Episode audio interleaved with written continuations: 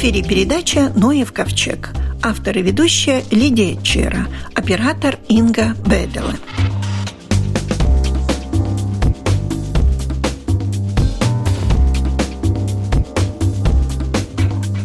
Добрый день! Сегодня в передаче «Как большую толоку провели работники железной дороги». Узнаем, где, как и зачем такуют глухари.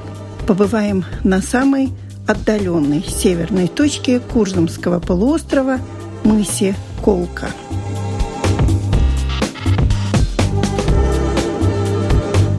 В честь столетнего юбилея своего предприятия работники и члены семей Государственного акционерного общества «Латвия Целстейш» приняли участие в Большой Толоке, что прошла в субботу 27 апреля.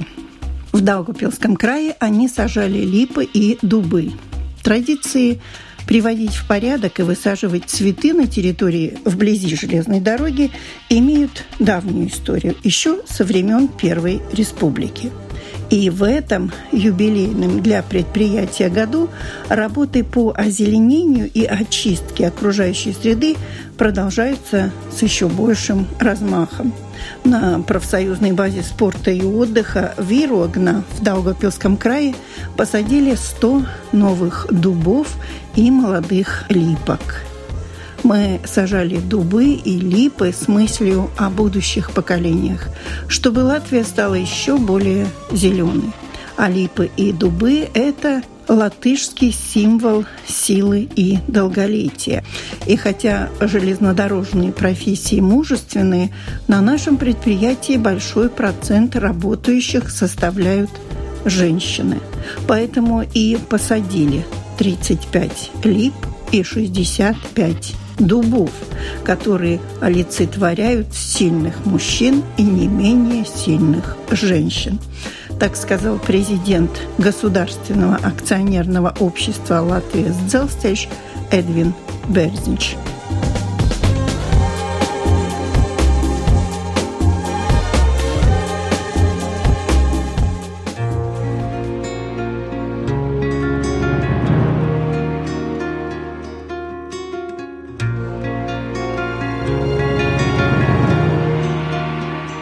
Как всегда по весне, Ассоциация сельского туризма «Лаукус Целютайс» организовывает поездку для журналистов.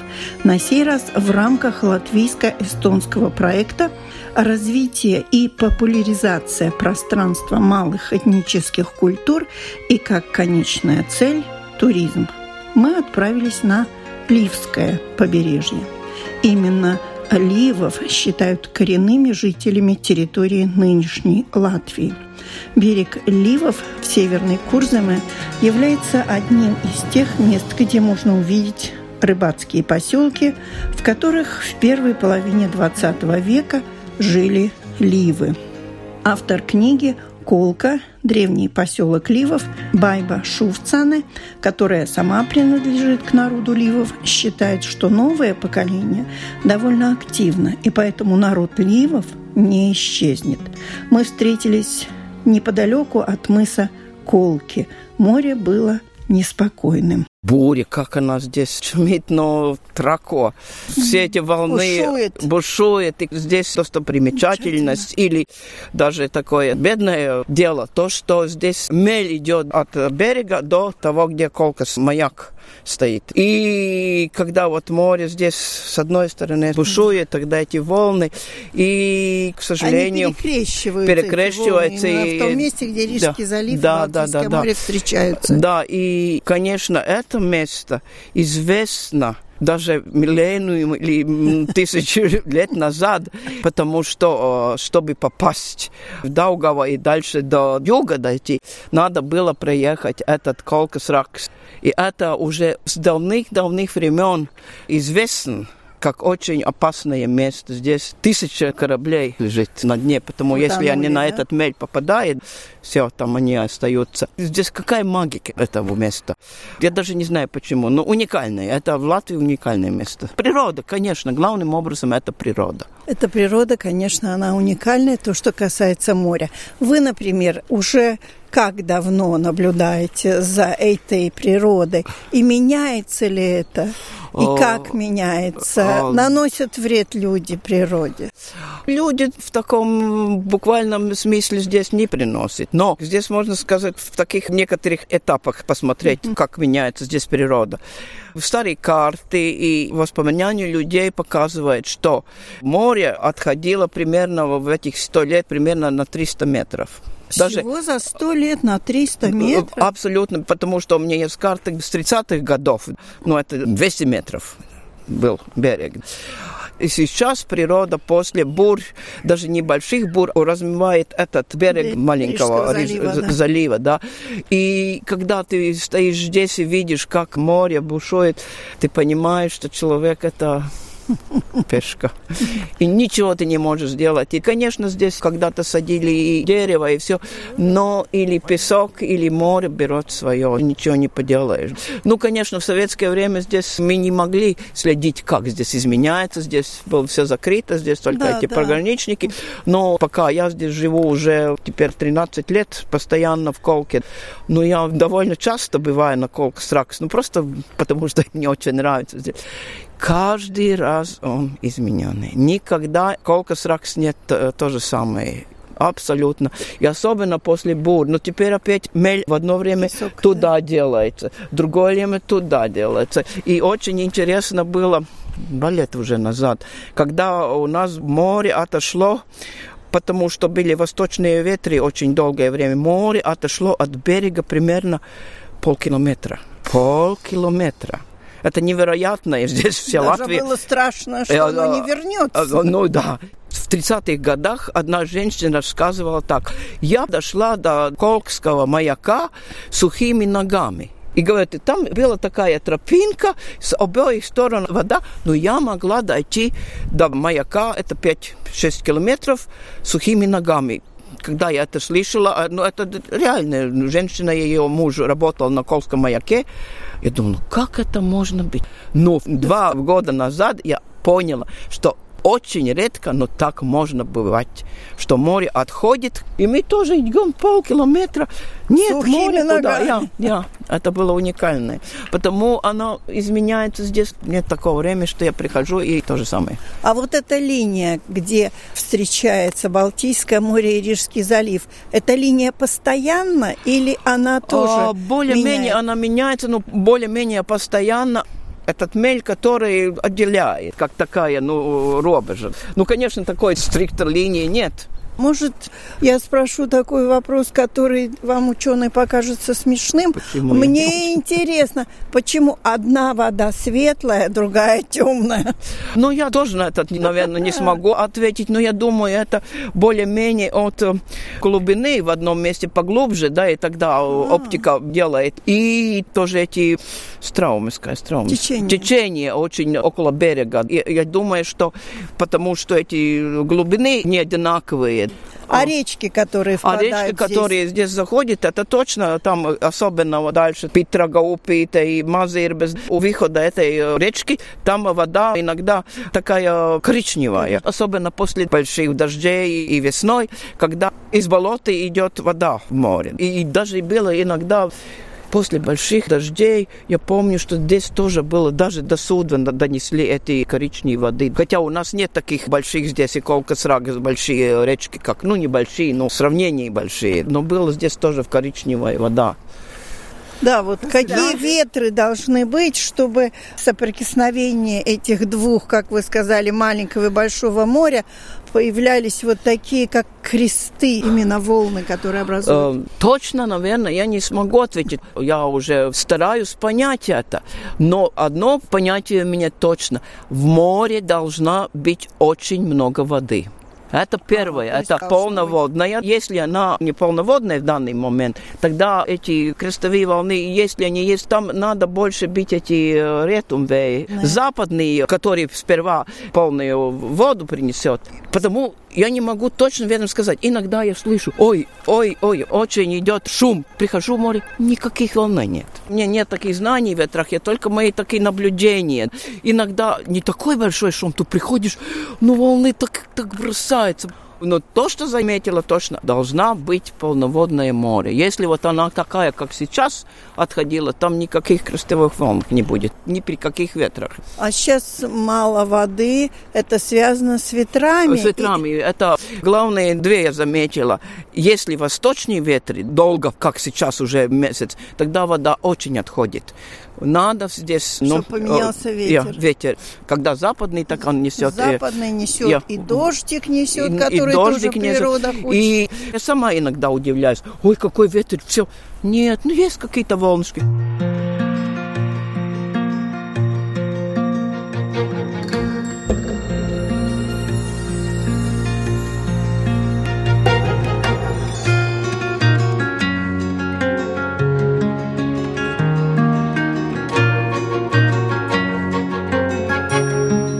Теперь несколько фактов. Колка – самая отдаленная северная точка Курзамского полуострова.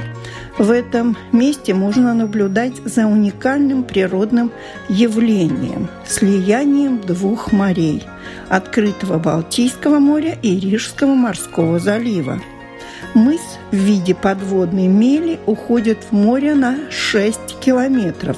В его конце на искусственном острове построен Колкский маяк. Море около Колкасрагской мели является местом гибели несчетного количества кораблей. Во время весенней миграции птиц здесь отмечается большая концентрация перелетных птиц. О богатых разными животными и птицами лесах этого края больше всех знает и хорошо об этом рассказывает зоолог Вилнис Скуя. Недалеко лес. Мы ехали по шоссе, и мне предложили, говорит, смотри внимательно справа или слева. Сейчас такуют глухари. Так ли это, господин Скуя? Да, именно сейчас это время, и она будет продолжаться где-то до середины мая. И как тогда это выглядит? Это выглядит так, что глухарь, самец или самцы, выбирает место, но это место обычно бывает уже такая традиционная, уже выбранная полянка. Предками. Нет, не то, что полянка, но если полянка, то в лесу. Такая редколесье, я бы сказал, где сосны с длинными сучьями, на которых можно сидеть и опускаться на землю, чтобы можно было бегать по земле и делать всякие позы и по-всякому выражаться. И на этом месте обычно уже вечером бывает такая, где один самец только, но чаще все-таки их побольше. И такие довольно большим считается, если это число приближается к 10. Но таких мало, и у нас тут в Слитере леса очень пригодны для такования, и поэтому у нас множество таков, таких небольших. И на этом таку вечером прилетает самец и выбирает дерево, на котором будет таковать. И то есть не на земле, а на дереве? Вечером обычно на дереве. И этот ток бывает таким коротким, он там немножко, может и ничего. Ток-ток-ток-ток-ток. Ток-ток-ток, да. И потом утром с рассветом он уже на месте, может там начинать таковать. Иногда они вечером меняют эти места и перелетают с дерева на дерево. Это довольно-таки шумно бывает. Но не дерутся? Нет, вечером обычно это не происходит. Но так точно ни о чем нельзя сказать. Всегда есть какие-то исключения. Утром они поют, и там не только одно колено, там их, по крайней мере, 3. И это время, когда он поет эту свою своеобразную песню, он становится глухим. Этот глухарь, он не слышит ничего, что вокруг него происходит. И в это время глухарю можно подкрасться. И это было использовано охотниками и раньше. Теперь у нас глухари под защитой. На них охота запрещена весной. Так он там такует. И, конечно, он такует только для дамб своих. Ну, а дамы присутствуют при этом? Они дамы, что, наблюдают? Дамы, они могут и не присутствовать с начала тока, потому что этот ток происходит где-то с середины марта, по крайней мере, с конца марта. До середины мая, да? Да, сначала он так плохо выражен, и к концу тоже он уже становится плохо выражен. Но примерно теперь он в полном разгаре в конце апреля. И там прилетают самки, и они наблюдают и слушают, и выбирают себе лучшего певца, да. И обычно всем нравится один или несколько певцов, которые самые сладкоголосые? Да. И, конечно, там бывают и между самцами какие-то драки тоже, потому что один поет, и на том же месте хочет кто-то другой, потому что место очень хорошее. Ограниченное. Да, и вот друг друга стараются прогонять с этого места, и там получаются какие-то удары грудью, грудь против грудью. Но не насмерть. Не насмерть. И каким образом тогда получается, я хочу все-таки до конца выяснить, да. Дама выбирает кавалера? Да, дамы выбирают. И когда они видят, что дама там присутствует, они становятся более активными и что-то там пели, делают так втихаря, да. А в присутствии дамы они стойку принимают, да. Такую... горделивая осанка, и все выше, нос выше. И стараются изо всех сил. И потом уже они образуют пару. Они пару как такую... Не образуют? Да. К этим самцам прилетают самки и спариваются.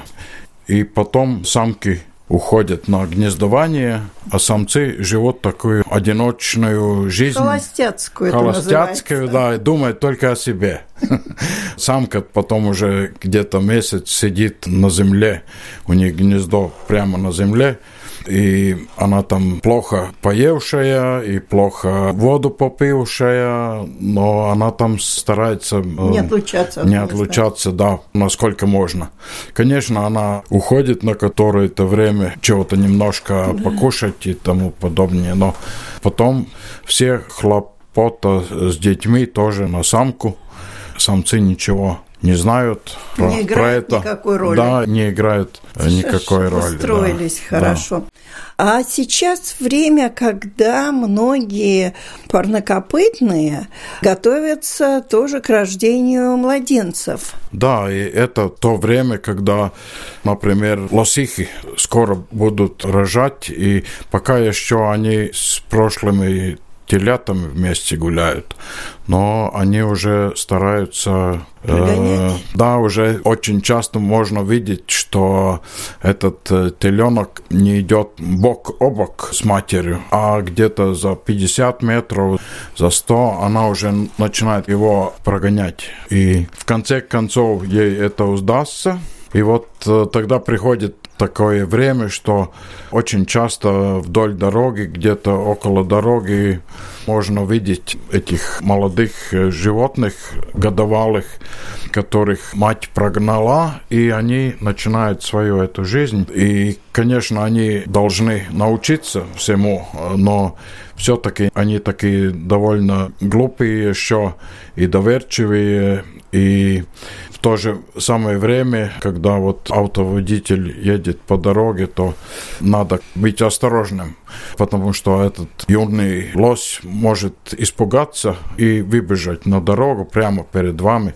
И, конечно, лучше всегда, когда проезжаешь мимо такого животного, то лучше на него посмотреть, если это возможно, если трафик не очень интенсивный, и посмотреть, и проезжать мимо так спокойно, потому что это все-таки молодые, иногда они могут... Но вести себя неадекватно. Да.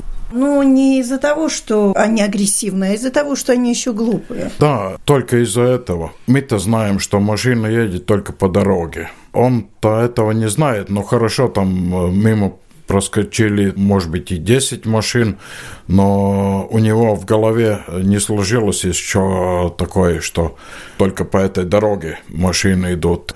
как-то машина может, там мотор иначе работать, звук или что-то такое, и он может испугаться от этого. Косули тоже ждут прибавления в семье. Да, косули тоже с большими животами уже, и также они на это время прогонят своих прошлых детей. Также и благородные олени, тоже оленихи уже готовы. В национальном парке Слитера еще сохранились кабаны вообще-то? Видны? Да, видны, но, конечно, африканская чума их не уничтожила полностью, но очень мало, меньше чем 10% от того, что было. Осталось, может быть, 20 кабанов на всю территорию, может быть, даже меньше. Но раз это где-то 50, по-моему. Да. Но будем надеяться, что это временное все-таки. Это временное, и там уже, если время прошло после этого заражения, если никто заново на этом месте не заразился, то популяция восстанавливается, и кабаны восстанавливают популяцию очень быстро. Но, конечно, есть опасения, что после этого восстановления числа пойдет опять снижение, потому что откуда-то опять в эту восстановившуюся популяцию с края опять эта чума будет распространяться, потому что иммунитет против этой чумы нет, и это и может быть годы, пока опять следующая волна чумы будет здесь. Но возможно и что найдут все-таки вакцину. Но кабаны вообще-то есть, и может быть, и их будут так много. И так будет, хочется сказать. Да, и будет, это точно. И может быть, что их не надо нам настолько много, как было. 1-2 июня в Слитерском национальном парке состоится Дни путешественника. Вы тоже будете вести экскурсии? Да, я тоже буду вести из Кошрага, рассказывать. Мой метод такой, что я иду, и что вижу, то пою. О том и рассказываю, что мы видим в природе. Но я хуже знаю ботанику, хуже знаю энтомологию, но про тех, у которых есть позвоночник, я знаю достаточно. Да. И я стараюсь про птиц, про бабочек вы много знаете тоже. Нет, про бабочек я знаю мало. Достаточно, название знаете. Да, чего-то я, конечно, могу сказать, я все-таки биолог, но специальность моя – это все-таки позвоночные животные. Зоология. Да. Так что 1-2 июня Слитерский национальный парк, Дни путешественника.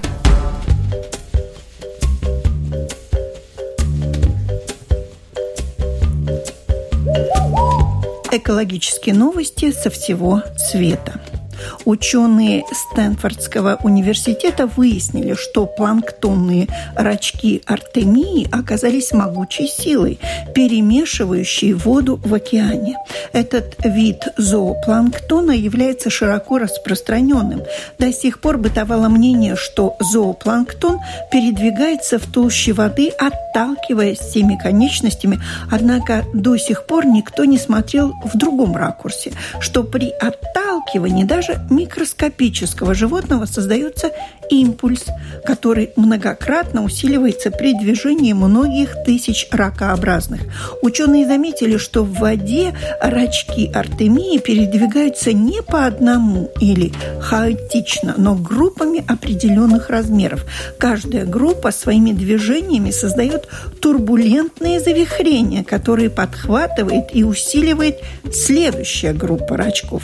Таким образом, верхние теплые и слабосоленые слои перемешиваются с нижними холодными и более плотными. Исследователи отмечают, что роль зоопланктона в перемешивании морской воды огромна, очевидно, сопоставима с силой ветра, и ранее была недооценена.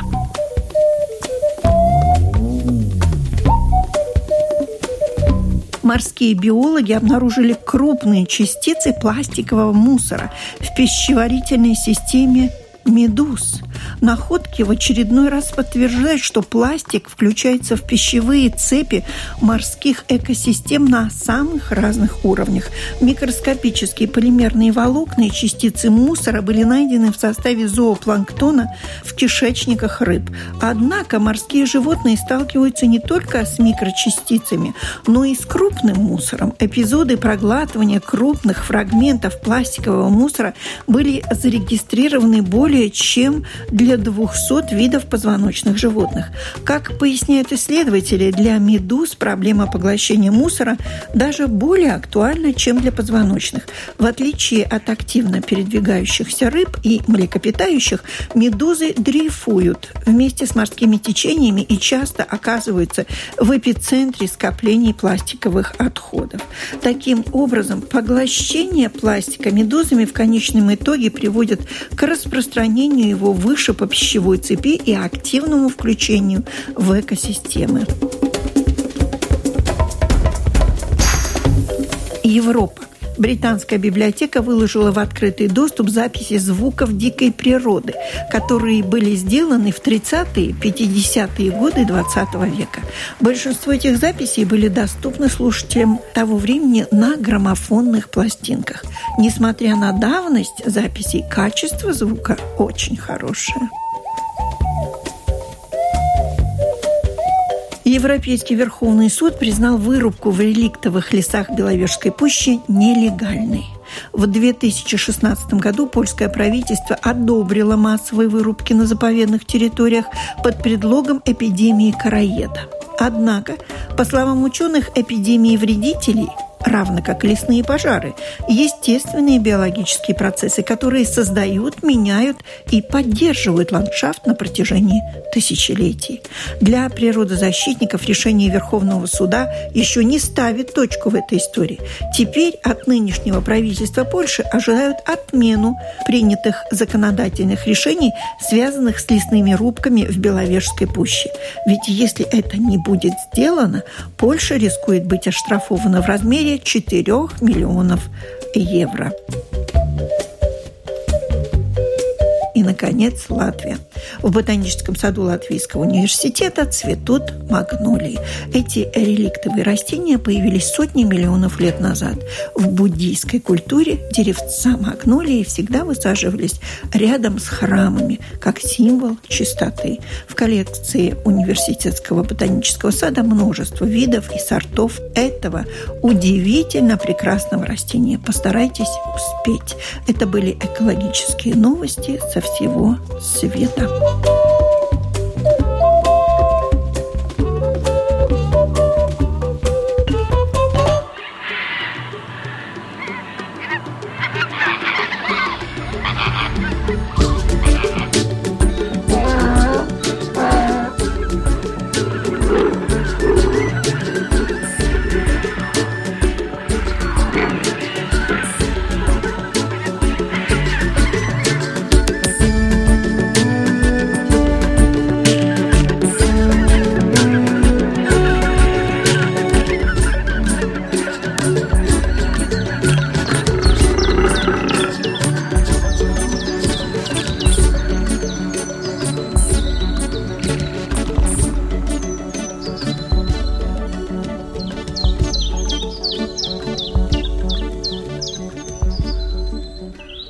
На этом передача «Ноев ковчег» заканчивается. Всего вам доброго!